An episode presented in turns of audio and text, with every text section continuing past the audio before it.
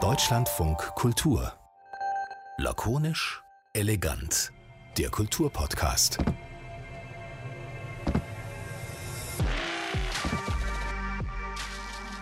So, jetzt kannst du hier mit deinem Avatar durchlaufen durch diese Galerie und wenn du Pech hast, äh, jetzt hast du ein Kunstwerk umgeschubst.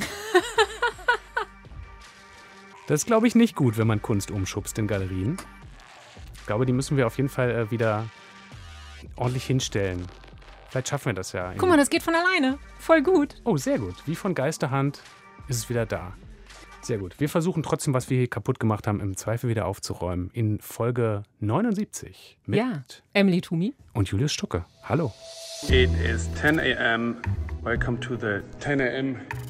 Series. Sind wir jetzt alle in unseren Homeoffices doch sehr viel schneller und das ist ein Spirit, den ich auch unbedingt erhalten möchte. Es passiert wahnsinnig viel jetzt und es passiert auch schnell und es muss auch nicht alles perfekt sein. Die, die virtuelle Kunsterfahrung finde ich persönlich jetzt nicht so alleine nur wenn es eben noch mehr Sachen gibt, da zu erleben. Also die, die digitale Abbildung befriedigt mich jetzt nicht. Dennoch trauen wir uns jetzt mehr Dinge auszuprobieren und das macht großen Spaß. Da brauche ich dann noch mehr Informationen, die ich sonst nicht habe. Und ich glaube, dass die Teilhabe einfach irre wichtig ist, dass man interagieren kann. Tja, interagieren kann mit Kunst. Um Kunst geht es heute bei Lakonisch Elegant. Das ist, glaube ich, schon klar geworden. Um Kunst, ähm, die aber nicht nur auf Bildern ähm, stattfindet, so ganz, ganz klassisch, sondern ähm, digitale Kunst, Kunst im Netz. Natürlich schauen wir dahin, weil durch äh, die Corona-Krise, man kann es ja nicht, nicht erwähnen. Jetzt haben wir es doch gesagt. auch weiterhin äh, die ganzen äh, Kulturorte, Kulturinstitutionen geschlossen sind. Das heißt, alle Kunstinteressierten, Kulturinteressierten bewegen sich weiterhin im Netz. Die Produzenten ja. genauso wie diejenigen, die es vermarkten oder verbreiten und auch äh, wir, die daran interessiert sind. Klar, ganz viel davon kennen wir natürlich, ob jetzt eine 3D-Tour durch eine Galerie oder ein Museum, ob Podcasts oder auch aufbereitete Bilderarchive jetzt aus Museen. Das ist alles mhm. nicht so richtig neu, aber spannend ist natürlich hinzugucken, man kann das loben, was jetzt in der Masse passiert ja. oder auch dissen, dass da so Gibt's viel beides auf jeden Fall, ne, ja. dass da so viel passiert, was vielleicht auch gar nicht so interessant ist. Aber wir wollen heute eben ein bisschen genauer hingucken, was denn eigentlich diese Krise auch überdauern wird und was vielleicht auch an Neuem entsteht, jetzt gerade weil so viel digital gemacht wird. Genau, denn viele von diesen digitalen Strategien liegen ja schon lange da, wurden nur vielleicht noch nicht so richtig ähm, hervorgeholt. Jetzt müssen sie zwangsweise hervorgeholt werden und wir wollen wissen, was davon bleibt gucken uns das ähm, sowohl im Museum an, jetzt haben wir gerade schon Inka Drögemüller gehört, die für Digitales im Met in New York zuständig ist. Und wir haben diese App ausprobiert, die Johann König zusammen mit Annika Meyer und dem VR-Künstler Manuel Rossner entwickelt hat und die jetzt zufälligerweise genau in dieser Krise auch veröffentlicht wurde. Sie haben uns schon verraten, dass sie ähm, viel früher schon damit begonnen mhm. haben. Und ja, also ich fand das ganz interessant, diese App auszuprobieren, weil sie eigentlich ja wie ein Jump-and-Run-Computerspiel eigentlich ist. Ja. Ne? Also so ganz einfach, genau, so ein kleiner weißer Avatar, der da so durchläuft durch den Galerieraum von König. Ähm, also eigentlich ein realer Raum, der einfach reproduziert wurde und da drin sind so knallbunte, was, so hm. Luftballons. Ja, ich muss an Luftballons wie, denken. Ja, es ist so ein bisschen wie, äh, vielleicht auch, man könnte an Jeff Koons denken oder an Kindergeburtstag, wo, wo Luftballons irgendwie zusammengeknotet werden. Genau. Und es ist auf jeden Fall, ähm, wie du sagst, eine komische Erfahrung, das irgendwie so zu machen, weil man gar nicht weiß, spiele ich jetzt, besuche ich Kunst, bin ich in der Galerie? Ist das, bin ich schon Teil der Kunst vielleicht auch, nur weil ich diese App benutze? Ja, Johann König ist der, der das ähm, eben mit anderen zusammen ins Leben gerufen hat, der diese total spannende Galerie hat, die einfach wirklich in real auch ein super super Raum ist, den man da dann eben in der App betritt. Mhm. Also eine ehemalige Kirche, die er für seine Galerie eben vor ein paar Jahren gepachtet hat. Und Hier in, dieser, in Berlin, ja. Genau, in Berlin eine Kirche und in dieser Kirche eben seine ähm, Galerie eingerichtet hat. Wie dieser Raum sozusagen dann in dieser App ins Digitale kommt, darüber haben wir mit ihm gesprochen. Ja, die erste Frage ist, ähm, warum das Spiel eigentlich genauso aussieht, wie es aussieht. Ich selber fand die Orientierung an der Realität erst selbst zum Beispiel ein bisschen schwierig, weil das Tolle am digitalen Raum ist ja, dass es wirklich unbeschränkte Möglichkeiten gibt. Und der Manuel Rossner im Verbund mit uns, äh, also mit der Annika Meyer und mir, äh, sind dann eben zu dem Schluss gekommen, dass wir die Galerie digital nachbauen, weil sie ja auch den Besuchern irgendwie weitestgehend schon bekannt ist, und dann erweitern. Das heißt quasi, man, das, was man jetzt, wenn man diese äh, Digitalgalerie durch die App betritt, ist an der Realität angelehnt, ist quasi eine Rekonstruktion der Realität, die dann erweitert ist. Also es ist alles digital, aber es ist orientiert an der Realität. Und, und wenn man dann aber jetzt sich in dieses Spiel begibt, landet man irgendwann in dem Erweiterungsbau, den er quasi geschaffen hat. Das ist so ein bisschen wie so ein Bubble, äh, der atmet, in dem man sich dann bewegen kann. Also quasi äh, im virtuellen Raum ist es real, aber in der Realität könnte sich dies nicht bauen lassen. Und ich denke, dass jetzt mit der Fortsetzung dieser Reihe, The Artist is Online, äh, das dann auch Stück für Stück immer abgefahrener wird, sage ich mal. Also quasi, dass die Möglichkeiten des Digitalen immer stärker ähm, ausgenutzt werden und dass aber die Einleitung mit diesem Projekt quasi, man, man kommt der Zukunft durch die Gegenwart näher, weil man sich dann da eher einfindet, weil man irgendwie das Vertraute wenn man dem Vertrauten begegnet und darüber dann vielleicht den Weg ins Digitale eher findet. Man bewegt sich dadurch mit ähm, dieser kleinen Figur, läuft sozusagen durch diese virtuelle Welt. Und ich habe mich gefragt, was ist eigentlich an dem Ganzen jetzt ähm, das Kunstwerk, das Ganze? Ähm, oder sind es nur in Anführungsstrichen die Skulpturen, die in diesen, aber ja auch virtuellen Raum gebaut werden? Also wo fängt hier das Kunstwerk an und wo hört es auf? Kann man das sagen? Ja, das ist eine gute Frage. Ich würde sagen, die Kunstwerke sind die Kunstwerke, die auch quasi im Raum stehen, diese Skulpturen, die rumliegen, die man umwerfen kann, äh, die, die Bilder, die an der Wand hängen, quasi rein äh, formal. Es ist aber auch so, dass, dass wenn man sich dann in das Werk, äh, wenn man sich mit dem Werk von Manuel Rossner, äh, Rossner im, im Weiteren befasst, finden sich diese formalen Elemente wieder. Also ich würde mal sagen, die Steine und das Geröll, das ist, würde ich mal sagen, Ausstellungsarchitektur, wenn man so will und die Elemente, diese farbigen, diese Blasen und auch die American Gladiator ähnlichen Rolltreppen und äh, Würste und so, würde ich sagen, die sind, die sind äh, Skulptur. Und warum habt ihr ein, ein Jump-and-Run-Spiel quasi daraus gemacht? Ich habe sofort gedacht, gerade bei Manu Rossa wäre es ja auch interessant gewesen, eine VR-Erfahrung daraus zu machen. Das ist gleichzeitig auch eine VR-Erfahrung. Also es ist das, das, der, die, die Installation, sage ich mal, die gibt es als App zum Downloaden und äh, Durchspielen, aber sie gibt es auch als ähm, VR-Erlebnis, wo man äh, quasi dann selber nicht die Figur betrachtet, sondern selber die Figur ist. Wie, wie wir die jetzt genau verfügbar gemacht bekommen, ist noch nicht ganz klar. Oder ob das quasi vielleicht auch das Erlebnis sein wird, was man kaufen muss. Also ob das quasi das Kunstwerk ist, was man dann kauft. Da begeben wir uns selber auch voll auf neues Feld. Also es ist auch so, dass wir mit dieser Reihe versuchen wir digitale Kunst im digitalen auszustellen und nicht nur reale Kunst virtuell verfügbar zu machen. Also das ist ein Riesenunterschied. Wir haben, das machen wir auch. Wir haben auch den 3D-Rundgang und auch den, den Sale Room, wo wir eben versuchen, die Kunstwerke zu verkaufen und, und äh, zu präsentieren. Den kann man eben jetzt auch sehen. Das ist aber eine Abbildung der Realität. Das andere ist wirklich, diese Kunstwerke gibt es nur im virtuellen Raum. Und da sind wir gerade am gucken, wie können wir die denn verkaufen? Können wir die sozusagen über Argumented Reality verkaufen, dass man die nur in seinem Wohnumfeld sieht, wenn man sie quasi durchs Handy betrachtet. Die sind dann da. Es ist quasi wie eine Sammlung. Meine Sammlung äh, befinde ich zum größten Teil im Lager. Die lebt, ist gar nicht quasi, mit der lebe ich gar nicht, aber ich weiß ja trotzdem, dass sie da ist.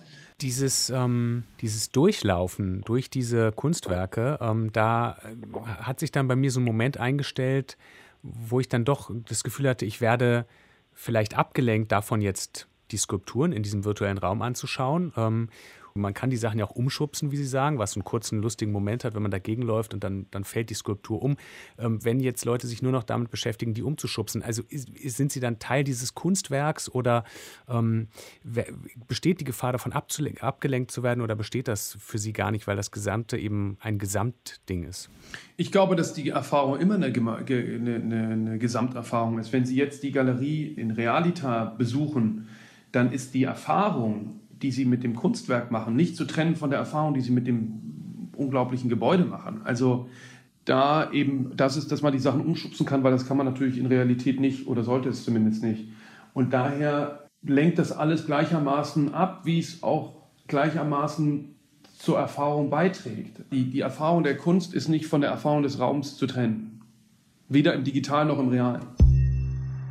Der Galerist Johann König, über den man vielleicht auch noch sagen kann, dass der selber aus einer total spannenden Familie kommt, aus einer, wenn man so will, kunstgeprägten Familie. Der Vater Kunstprofessor und Kurator Kaspar König, Leo König, sein Bruder ist Kunsthändler in New York. Ähm, seine Frau ist auch Kunsthistorikerin, Lena König, also eine, eine sehr kunstgeprägte Familie, in der er aufgewachsen ist. Und ähm, dazu zählt auch zu seiner Geschichte, dass er als Kind einen Unfall hatte, Teil seines Augenlichts verloren hat ähm, mittlerweile hat sich das über eine Operation verbessert, aber er hat selber mal ein Buch darüber geschrieben, Blinder Galerist heißt das, ähm, darüber, wie es ihm gelungen ist, eben die Kunst neu wahrzunehmen.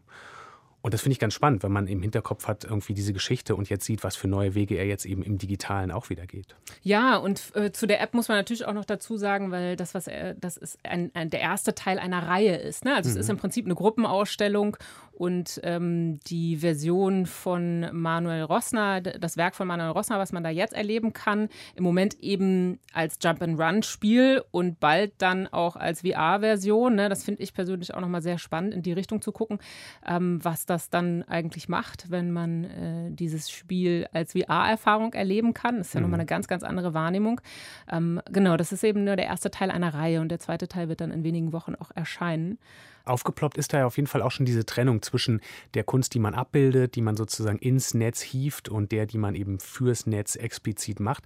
Dann gibt es bei ihm aber auch bei ähm, Johann König sozusagen eine Schnittstelle von dem Ganzen, ähm, weil viele von den KünstlerInnen, die seine Galerie vertritt, eben eigentlich mit eher klassischeren Materialien arbeiten.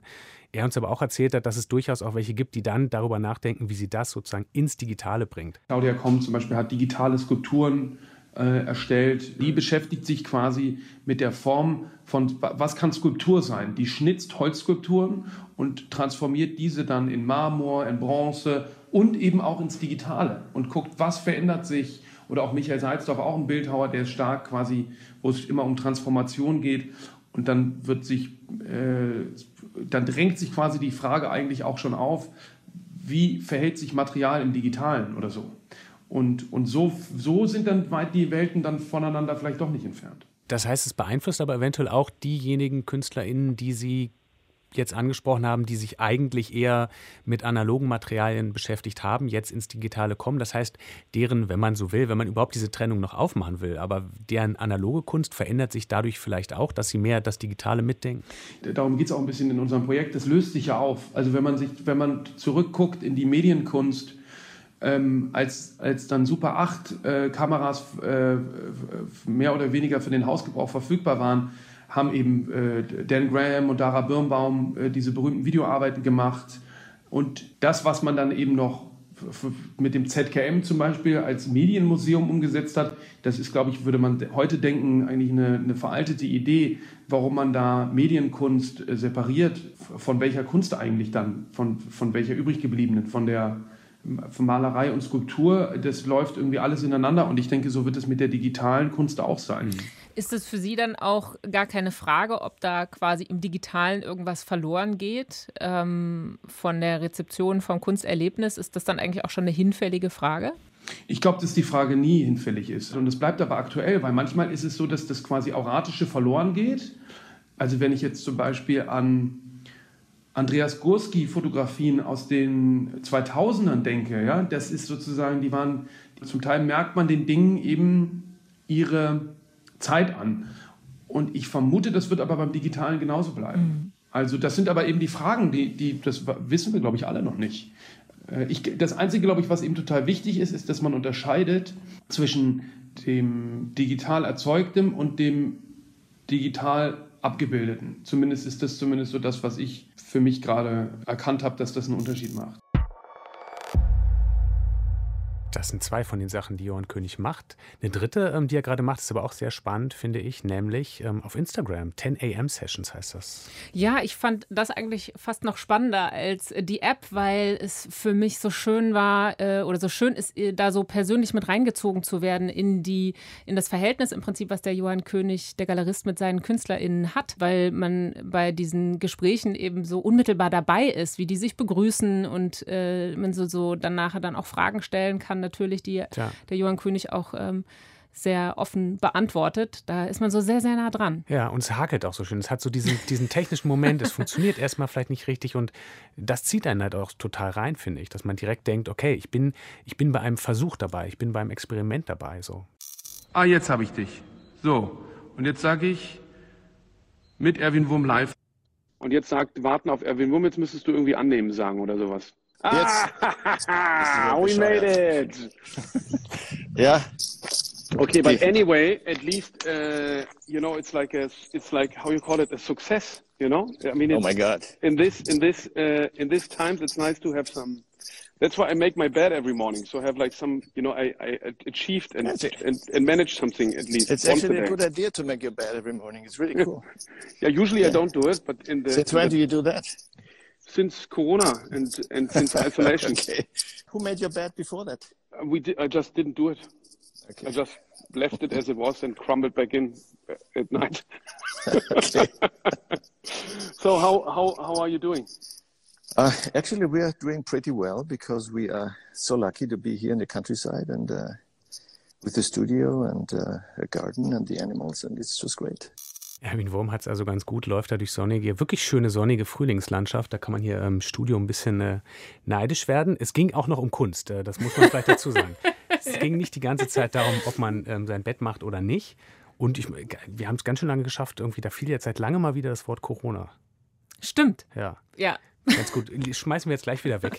Ja, aber auf jeden Fall ähm, ein, ähm, ein interessantes äh, Ding, wo, wo man eben wirklich so das Gefühl hat, man ist nah dabei. In diesem Fall mit Erwin Wurm macht er mit ganz vielen Künstlerinnen und Künstlern und auch Sammlern. Und ist ja auch eine interessante Frage, ob das eben vielleicht Menschen, die sich sonst nicht für Kunst interessieren, eben dann doch auch an Kunst heranbringen kann. Oh, ich bin mir ganz sicher, dass das die Schwelle auf eine ganz angenehme Art senkt, dass man nicht das Gefühl hat, ach, Galerie, mit dem, damit habe ich nichts zu tun. Ne? Wenn man sich so ein Video dann mal angeschaut hat, ähm, mal mitgemacht hat, dann äh, ja, merkt man, ähm, das ist was, es hat so was schön raues, unbearbeitetes und damit was ganz toll un, äh, unmittelbares. Das mhm. ist natürlich jetzt auch letztlich nichts Neues, ne?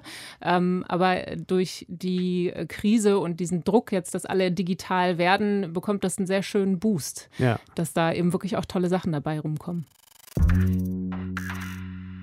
Ja, also das ist jetzt wirklich aus der, aus der Corona-Krise sozusagen äh, heraus entstanden, weil ja wir zu haben und man die Kunst in real nicht ähm, erleben kann. Und ich finde eben diese Online-Viewing-Rooms, die wir natürlich auch alle haben, wo wir quasi unsere Kunst darbieten, die ersetzen ja bei weitem nicht die, also das ist ja nichts anderes als eine Abbildung. Kann ich auch den Künstlernamen bei Google Bilder eingeben und sehe quasi eigentlich auf einen Schlag viel mehr arbeiten. Und wir dachten, wenn quasi jetzt das Erlebnis äh, des Kunstwerks in der Realität nicht zu machen ist, dann kann man vielleicht zumindest den Künstler erleben und äh, dem, dem Dialog beiwohnen. Und wir machen aber auch Open Calls. Und das funktioniert so, dass ich äh, auf Instagram Live gehe und dann Künstlerinnen und Künstler eine Live-Anfrage, Teilnahme äh, schicken und ich dann, ohne zu wissen, wer das eigentlich ist, die auswähle und dann so in einer Session mit so drei, vier Künstlerinnen und Künstlern äh, zeigen die dann ihre Arbeiten und dann ähm, werden eben die Sachen diskutiert und äh, vorgestellt. Und das ist eben auch etwas, was relativ spontan gekommen ist, ich aber irre spannend finde, weil es gibt, äh, also die Qualität ist sehr viel höher, als ich selber gedacht hätte an, an der künstlerischen Produktion. Und ähm, es gibt irgendwie neue Sachen zu entdecken. Und was man dadurch natürlich auch macht, ist, dass man ein bisschen den Kunstbetrieb öffnet und transparenter macht für die, die gar nicht wissen, wie diese Dinge eigentlich überhaupt funktionieren. Auf welche Fragen kommt es da an? Und wenn man solchen Gesprächen eben beiwohnt, merkt, stellt sich automatisch irgendwie so eine Erkenntnis an, wie funktioniert dieser Betrieb eigentlich überhaupt. Und, ähm, und das ist, glaube ich, viel wert, äh, wenn man sich dafür interessiert, äh, um da auch zu merken, man muss jetzt nicht eine Bücherwand gelesen haben, um ähm, sich mit Kunst zu beschäftigen. Das heißt, das sind Sachen, die, wie Sie sagen, jetzt aus der Not ähm, geboren sind, die aber es definitiv lohnt, weiterzumachen, auch wenn die Not irgendwann vorbei ist. Ja, also ich finde es äh, eine super Bereicherung. Wir machen jetzt auch eine Ausstellung mit den mit den besten Positionen, äh, also ist natürlich sehr subjektiv, aber so subjektiv vielleicht auch nicht, aus diesen Open Calls, die machen wir dann in London, quasi in Real Life, wo man die Arbeiten, die man dann, wenn man das begleitet hat, digital gesehen hat, dann auch in, in Realita besuchen kann.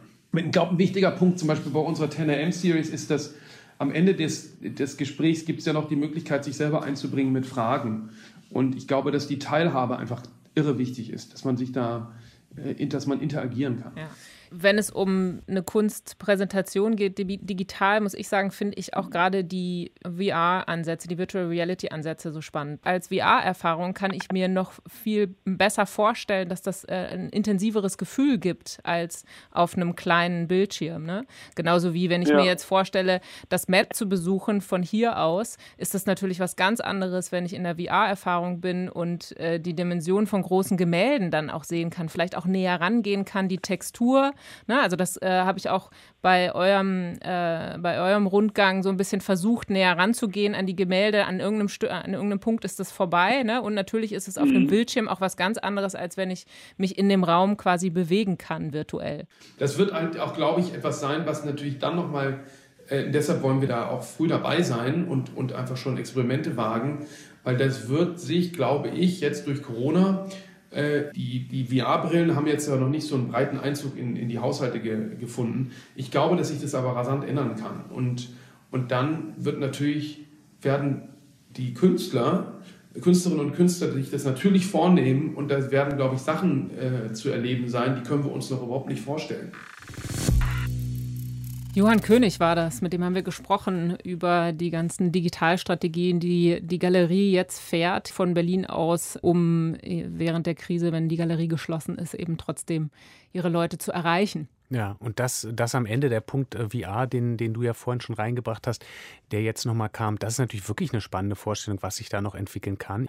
Wenn man es richtig weit denkt, könnte man sich ja vielleicht sogar vorstellen, dass man sowas eben wie Aktionskunst stattfinden lässt, die dann eben nicht auf einer Straße irgendwie Leute in die Aktion reinzieht, sondern die vielleicht dein VR-Erlebnis, was du hast, was gar kein Kunst-VR-Erlebnis ist, sondern während du was anderes machst, quasi hacken, kapern für eine Form von Aktionskunst. Du meinst, dass man dann quasi, ähm, während man etwas erlebt, gehackt wird, oder was? Ja, also angenommen, du bist halt in einem anderen VR-Ding, machst ein Spiel, ja, und ähm, dann wird sozusagen dieses Spiel aber gehackt von einem Künstler, der ähm, mit einer Aktion auf irgendwas aufmerksam machen will. Ich meine, das mhm. gibt es im öffentlichen Raum, gibt es das, gibt's das lange schon, aber wie wäre das im virtuellen Raum? Mhm. Das gibt es natürlich bei Facebook auch schon, ne? Ja. Klar, und im virtuellen Raum ist es natürlich deswegen auch so spannend, weil die Gesetze der Physik ausgesetzt werden. Ne? Also das ja. ist ja das, was äh, der Johann König da auch schon erwähnt hat. Wir haben ähm, außerdem eben auch noch gesprochen mit Inka Drögemüller, Digitalchefin vom MET, Metropolitan Museum of Art in New York. Das ist ja eines der größten Kunstmuseen der USA mit einer Sammlung von über drei Millionen Werken. Also wirklich ein enorm, viel, ja, ein ganz, ganz tolles äh, Museum. Da ist alles Mögliche drin, ne? von Kunsthandwerk, Gemälden, Skulpturen ähm, aus Amerika, aber genauso auch Europa und Afrika. Natürlich sehr interessant zu hören, inwiefern es da vielleicht auch Grenzen gibt. Äh, welche Sachen man nicht so gut digital darstellen kann. Und ein Museumsblick ist natürlich auch nochmal ein ganz anderer als ein Galerieblick, weil Museen so viel weiter weg sind mhm. von der Kunstproduktion selbst. Ne? Also während der Johann König hier natürlich mit den Künstlern zusammen auch etwas äh, ein bisschen entwickeln kann, ähm, geht es dem Met natürlich um eine etwas andere eher Vermittlung und eine Archivierung. Und äh, das Metropolitan Museum ist auch schon sehr weit in dem, was sie äh, digital machen. Ne? Also da auch ja. da gibt es so einen 3D-Rundgang, den man machen kann. Auch das sind Sachen, die auch schon länger bestehen. Inka Drögemüller ähm, hat das ja im Prinzip auch schon in Frankfurt für Städel Museum erarbeitet. Das heißt, das sind auch so Sachen, die schon natürlich als Ideen länger in der Schublade liegen, jetzt vielleicht mehr genutzt werden. Die erste Frage, die wir Inka Drögemüller gefragt haben, da sind wir nicht drum herum gekommen, natürlich sie nochmal zu fragen, wie es in New York durch Corona sich verändert hat, der Alltag, weil New York ja eben eine besonders betroffene Stadt ist. Und ähm, ja, da haben wir uns gefragt, ob der Alltag sich nicht erheblich verändert hat hm. in den letzten Wochen. Ja, das kann man so sagen. Ich bin seit etwas über vier Wochen jetzt im Homeoffice, wie alle meine Kollegen am Metropolitan Museum mein Arbeitsalltag hat sich äh, insofern natürlich komplett geändert, muss ich sagen. Es ist natürlich auch für mich, also ich habe noch nie im Homeoffice gearbeitet, wirklich eine große Umstellung, äh, den ganzen Tag hier am Schreibtisch zu sitzen und eigentlich noch nicht mal mit der U-Bahn zur Arbeit zu fahren und zurückzufahren. Ich vermisse fast diesen Weg äh, der mir bis jetzt immer sehr lang äh, vorkam. Ich lebe in Brooklyn und bis zum Metropolitan Museum bin ich äh, ungefähr morgens eine Stunde unterwegs und auf dem Rückweg dann eben auch noch mal eine Stunde. Aber ich muss sagen, ich habe die Zeit immer sehr gut genutzt, habe wahnsinnig viele Podcasts gehört und sehr viel gelernt über das Land und die Leute und das vermisse ich total.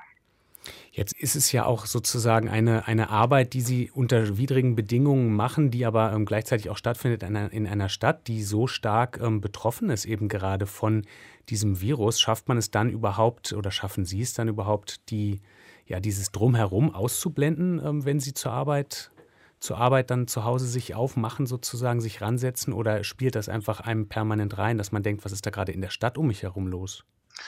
Ich glaube, das kann man nicht wirklich vergessen, weil die Nachrichten natürlich omnipräsent sind. Nichtsdestotrotz ist das für uns jetzt hier eine Realität, mit der wir leben und in der wir eben auch unsere Arbeit machen müssen. Also ich muss sagen, dass wir die ersten drei Wochen komplett damit verbracht haben, äh, zu sehen, wie wir jetzt in diesen Zeiten überhaupt arbeiten können, was wir wenn wir nicht als Museum geöffnet sind, was wir zumindest online anbieten können, welche Programme wir anbieten können, in welcher Frequenz wir unsere Angebote anbieten, wie wir im Prinzip unser ganzes äh, Angebot online umstellen auf diese Situation. Das hat uns extrem beschäftigt. Das war natürlich auch eine Transformation unserer Website innerhalb von wenigen Tagen, die da stattgefunden hat.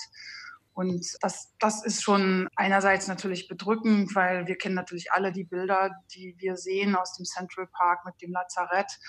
Und äh, wir hatten ja auch Anfang dieser Woche am Montag unseren 150. Geburtstag, den wir an sich ganz groß feiern wollten, nicht nur am 13. April, sondern eigentlich während des ganzen Frühjahrs mit Festen, einer Gala, äh, einem Tag der offenen Tür im Museum. Das alles findet jetzt in dieser Form nicht statt. Stattdessen haben wir am Montag ein All-Staff-Meeting gemacht mit Ansprachen vom Präsident des Museums, vom Direktor Max Hollein des Museums. Dann alle per Zoom mit äh, Champagnerglas in der Hand oder wie müssen wir uns das vorstellen? Ja, das Champagnerglas können Sie sich wegdenken. Ähm, waren alle am Rechner per Zoom und wir haben uns aber ganz grundsätzlich äh, die Frage gestellt, wie wir unseren Geburtstag begehen und haben gesagt, es ist jetzt kein Grund, uns zu feiern und uns feiern zu lassen, sondern wir haben uns äh, viel mehr überlegt, was können wir der Gemeinschaft zurückgeben, was sind die Aufgaben, die wesentlichen Aufgaben des Museums und wie können wir jetzt für unsere Besucher da sein.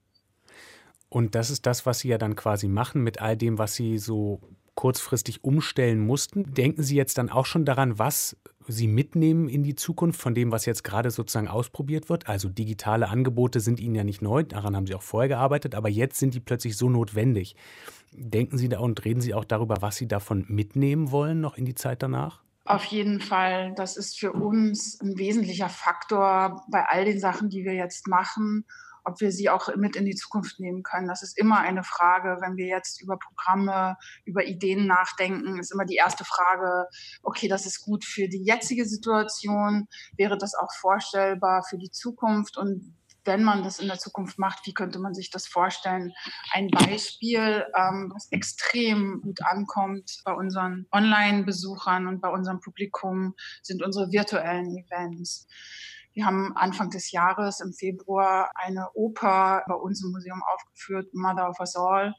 Und diese Oper haben wir vor zwei Wochen, hatten wir eine Online-Premiere und haben das eben auch angeboten auf Facebook Live. Und es war wahnsinnig toll zu sehen. Es haben über 40.000 Leute haben daran teilgenommen an dieser Performance. Und da kann man ja auch miteinander kommunizieren und Nachrichten schicken und auch teilen, das Erlebnis, was man gerade hat. Ich denke, das ist ganz wesentlich. Und wenn wir so Sachen machen, dann überlegen wir jetzt natürlich auch schon, wie wir in Zukunft Veranstaltungen machen, ob alles wirklich immer bei uns stattfinden muss oder ob es vielleicht auch andere Orte gibt und wie man auch mit Leuten kommunizieren kann, die nicht vor Ort sein können. Ich denke, da lernen wir jetzt ganz viel aus der jetzigen Situation. Sie haben jetzt gerade schon angesprochen, dass gerade auch das das Interaktive natürlich sehr spannend ist, wenn man die Kunst digital präsentiert. Können Sie noch andere Qualitäten beschreiben, die für die Werke vielleicht entstehen, dadurch, dass es jetzt so einen digitalen Ansatz gibt? Wir haben zum Beispiel, wir nennen das Primer. Wir haben einen Primer gemacht für unsere Gerd Richter Ausstellung zum Beispiel. Das heißt, bevor Sie in die Ausstellung kommen, können Sie sich dieses Online-Format anschauen und Sie sind sehr gut vorbereitet auf den Ausstellungsbesuch. Das heißt, wenn die Ausstellung sehr voll ist, sind Sie nicht abhängig von den Wandtexten oder den Labeltexten und können sich auf die Kunst konzentrieren und Sie kommen mit einem gewissen Vorwissen in die Ausstellung und können die Ausstellung auch anders genießen. Jetzt, wo die Ausstellung komplett geschlossen ist, nachdem sie überhaupt nur neun Tage geöffnet war, ist dieser virtuelle Ausstellungsbesuch mehr oder weniger das Einzige, was sie machen können. Also neben anderen Angeboten, die wir zu Gerhard Richter anbieten. Und jetzt unser Publikum, das zu Hause ist und Kontemplation sucht und Inspiration sucht, dass wir das über unsere Online-Angebote anbieten können. Bleibt es dann aber bei all dem, was Sie machen, so ein bisschen noch getrennt in das, was sozusagen analog und in echt da ist, was Sie dann in irgendeiner Form digital abbilden oder eben, wie Sie sagen, auch ergänzen, um nicht den Museumsbesuch nur zu ersetzen, sondern es eben zu ergänzen mit zusätzlichen Informationen. Aber es sind immer noch diese, es fühlt sich immer noch auf der Kunstebene an, als wären es diese zwei Welten. Wir haben einmal das Objekt und dann die Frage, was machen wir damit digital? Jetzt haben wir mit Johann König gesprochen, der aus Galeriesicht gesagt hat, er sucht eben auch nach etwas, was schon von vornherein als digitales Kunstwerk gedacht ist, was eben gar nicht diese Trennung macht zwischen erstmal ist da was analog und dann packe ich das digital rein. Ist das was, was Sie im Museum auch irgendwie denken können oder sind Sie da eben doch gefangen auf dieser Ebene, wir haben ein Objekt und was machen wir damit? Wir sind natürlich nicht so dicht an der Kunstproduktion. Wir kaufen dann ja die Kunst oder bekommen die Kunst geschenkt und stellen sie im Museum aus. Wir sind stärker daran interessiert zu sehen, wie wir unser Publikum mit dieser Kunst erreichen können und was wir unserem Publikum zurückgeben können und was an dem Kunstwerk jetzt zu teilen ist oder teilenswert ist. Die Künstler, mit denen wir arbeiten, ähm, das sind eher Künstler, die in ihren Communities sehr aktiv sind und äh, dort Projekte machen, die wir, wie gesagt, featuren oder in anderer Weise äh, unterstützen. Mhm. Ein Teil dieser App ist ja, dass es eine Virtual Reality Experience auch sein kann, also dass man eben das Kunstwerk, äh, die, die Ausstellung per VR-Brille sich auch anschauen werden kann. Und äh, genau das bieten, bietet das Met ja auch schon länger an, jetzt noch äh, vor Corona auch.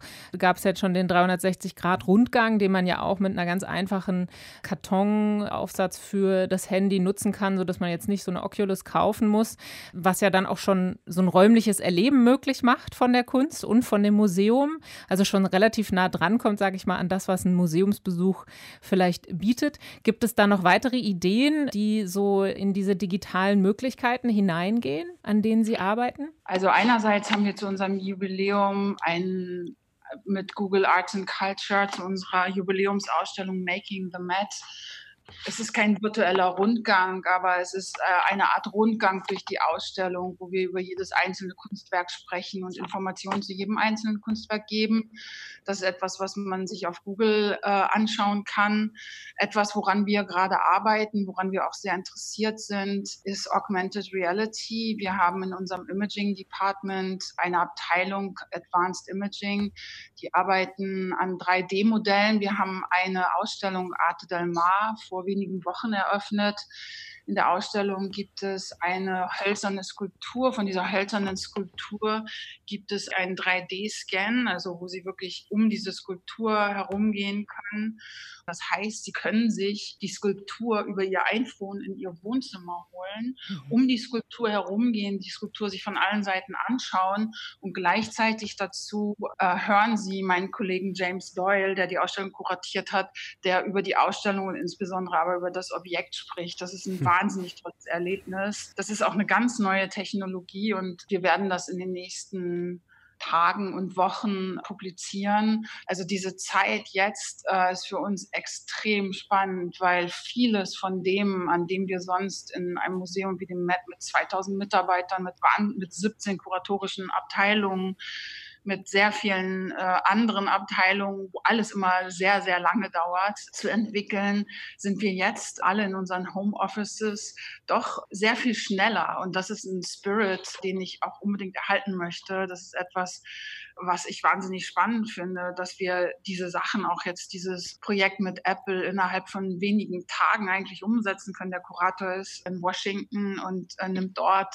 die Audiospur auf. Die Kollegen aus der Imaging-Abteilung sind irgendwo in New York verteilt und arbeiten an dem File. Alle anderen Abteilungen arbeiten an dem Content und wie man die Geschichte erzählen kann. Also es passiert wahnsinnig viel jetzt und das ist etwas, das passiert auch schnell und es muss auch nicht alles perfekt perfekt sein. Ich denke, das ist etwas, was wir jetzt auch lernen in dieser Zeit. Also alles, was sonst vom Metropolitan Museum kommt, hat natürlich immer einen wahnsinnig hohen Qualitätsanspruch.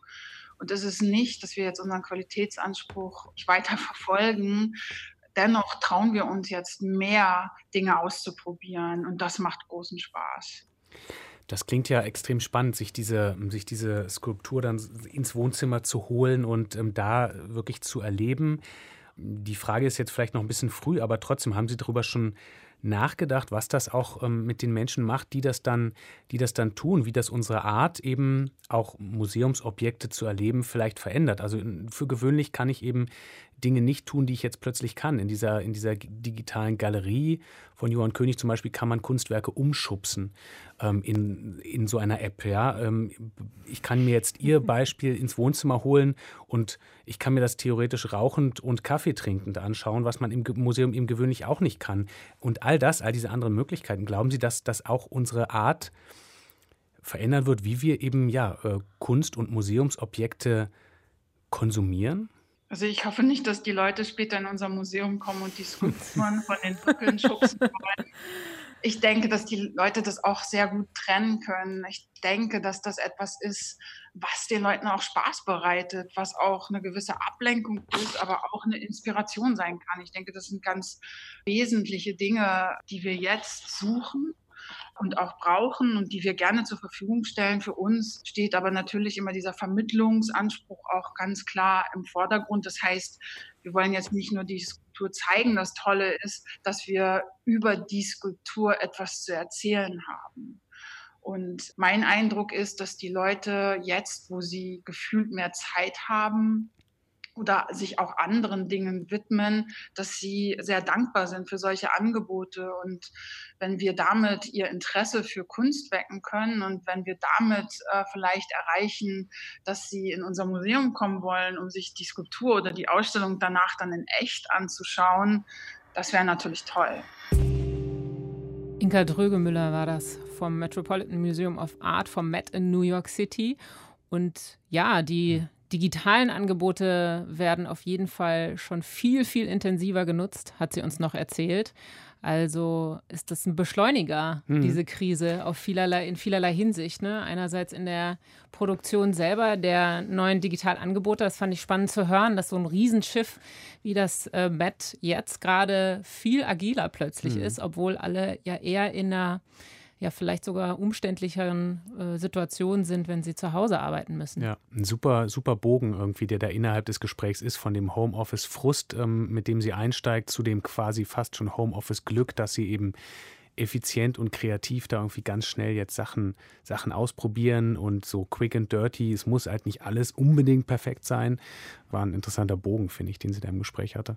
Ja, und das Unperfekte hat eben wirklich die Qualität auch, ne? dass es unmittelbarer ist und man näher dran ist, so wie Johann König das auch letztlich in seinen 10 AM-Series äh, jeden Tag wieder zeigt, mhm. dass das eigentlich äh, eine ganz besondere Qualität auch mit sich bringt. Beschleuniger hast du gesagt, ich dachte auch gerade so, so ein Katalysationsmoment, dass vielleicht jetzt gerade Dinge eben wirklich sich beschleunigen und ähm, in Zukunft eben dann viel mehr an diesen digitalen, virtuellen Kunstgeschichten da ist. Und wenn dann aber gleichzeitig man die realen eben auch wieder hat, dann ist auch, dann, dann wiegt man die vielleicht auch nicht mehr gegeneinander ab, sondern dann kann, dann kann man, dann hat man beides wieder. Jetzt hat man eben nur eins, dann hat man alles. Und mir hat das sehr, sehr viel Lust gemacht. Ne? Also gerade auch die äh, neue Idee, an der Sie gerade arbeiten mit dem 3D-Scannen, was man sich dann quasi ins Wohnzimmer holen kann. Ne? Also früher hat man sich vielleicht äh, zusammen über ein Buch gebeugt, kann man so sagen. Und ja. ja. in Zukunft wird man dann sich ein Werk zusammen und äh, eben anschauen können im Wohnzimmer und gleichzeitig noch den Kurator mit an der Seite haben durch die Stimme. Ja, und irgendwas umschubsen. Auf jeden Fall, umschubsen. Wenn, wenn, ihr, ähm, wenn ihr uns sagen wollt, welches Kunstwerk ihr gerne mal umschubsen würdet oder was ihr schon an, an virtueller Kunst nutzt, dann könnt ihr uns eine Mail schreiben. Lakonisch elegant at deutschlandfunkkultur.de und natürlich gebt uns Sternchen und Likes in den Apps, das hilft uns. Genau, das wäre super. In virtuellen und ähm, realen Zeiten. Genau. Lakonisch elegant war das mit Emily Tumi. Und Julius Stucke. Tschüss. Tschüss.